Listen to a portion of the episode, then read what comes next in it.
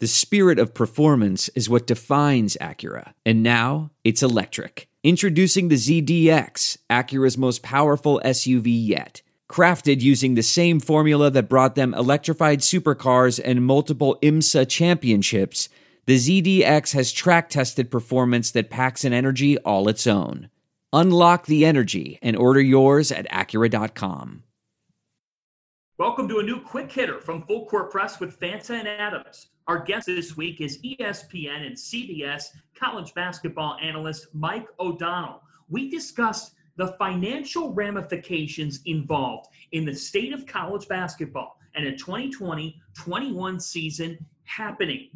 Why the NCAA needs to find a way in this. If the health and safety is remotely possible to sustain for their student athletes, the finances in this situation speak for themselves. Mike, you've talked with athletic directors about everything going on. What are your takeaways from those conversations? Oh, where to start? I won't take you down too deep of a rabbit hole. Um, first thing that everybody has to understand is athletic directors will not be making the decisions for their individual schools. You have, I, I can't stress that enough. I'm not take, trying to take away power from ads. That's just not the way the structure works. It's presidents and conference commissioners. And also, John, uh, without without really uh, uh, divulging too much information, you have to take into account your powerful donors. Uh, those are the individuals that will be the sounding board, will be sometimes the microphone for athletic directors for what they want to say, what they need to say, and what they can say. That's a little side note. Um, really, what we're looking at is there is, uh, from a college basketball standpoint, there's an idea of trying to figure out a way to make uh, winter break non-conference schedules work, whether it's bubble tournaments uh, in different states uh, to where you're, you're, you're just going from hotel on site into the ballroom where the gym is, um, and then pushing what an actual schedule looks like for spring. Um, uh, I am all for spring sports. I think it would be a blast from the viewer standpoint. I would, you know, just if you're just a fan and you and you turn on the TV and you get to watch Creighton Butler uh, for an hour and a half, two hours, and you flip the channel and you've got you know uh, Clemson, North Carolina in the afternoon. From a football standpoint, that would be that'd be great. That'd be incredible to watch.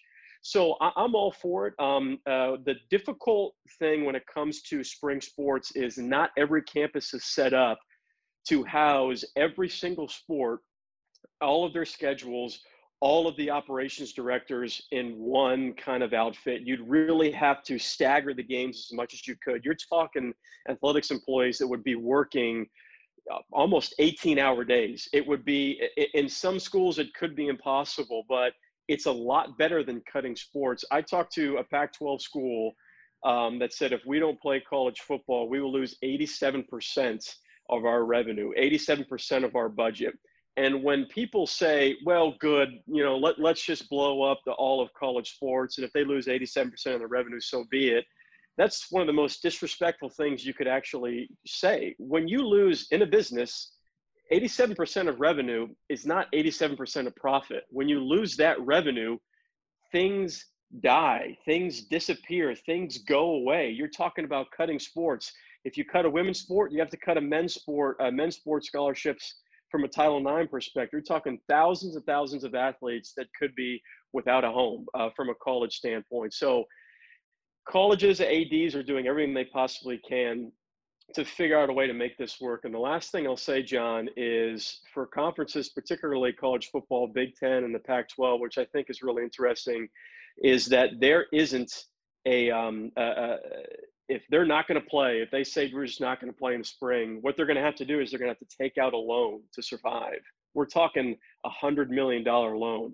Some Pac-12 schools will be trying to take out a loan against the university, and some Pac-12 schools, their athletic programs don't have a great relationship with the university, and are actually looking at taking out loans from major donors or one particular major donor at like 3.5%. That's kind of business talk, but that's the in-depth type of college basketball business, college athletics business that we're not talking about enough. Let's spring off that thought of potential non-conference play around the holidays in those openings that you could have teams go to a hotel and potentially go down to a ballroom or, or something to that effect. When people ask, well, what's the logistics of this situation? What's the financials of this situation? The way that I see it right now, Mike, is the NCAA is going to do absolutely whatever it takes to make these types of things happen, to have a lead up to March Madness and everything that comes with March Madness, which is a lot of cash. That you're looking at a situation where when people ask, well, how is this feasible? How is this doable? In my mind, Mike, we have we are getting to the point where if it is remotely feasible for the NCAA to find a way to pull this off, they're going to do everything in their power to do so. Because if you go another March without a big dance and have two consecutive big dances gone, the NCAA, a part of it, has already uh, fallen into a what I would call a life support mode. If you have a second big dance done, no March Madness again, the NCAA as we know it will cease to exist. That's just the reality of this situation. Do you agree? Oh, yeah. Well, uh, I, I half agree to that, only that what most people don't realize is when the NCAA makes a billion dollars off the NCAA tournament, it doesn't go into an NCAA bank account and Mark Emmert pockets the cash. It pays for every, except for football, it pays for every single sports championship every single one. That includes the men's basketball tournament for the upcoming year. And you're talking hundreds of millions of dollars outside of just the sports championships that won't be going to the individual conferences and institutions. You're talking, I, I don't like throwing around the word catastrophic uh, because I think just, sometimes people just use that as a hot take or to get clicks. If you don't have the NCAA tournament this season, it would be catastrophic for hundreds of athletic programs, Division One athletic programs. It would be a complete disaster. We hope you listen to the full conversation with Mike O'Donnell. Check out Full Court Press with Fanta and Adams every Tuesday from Pure Hoops Media.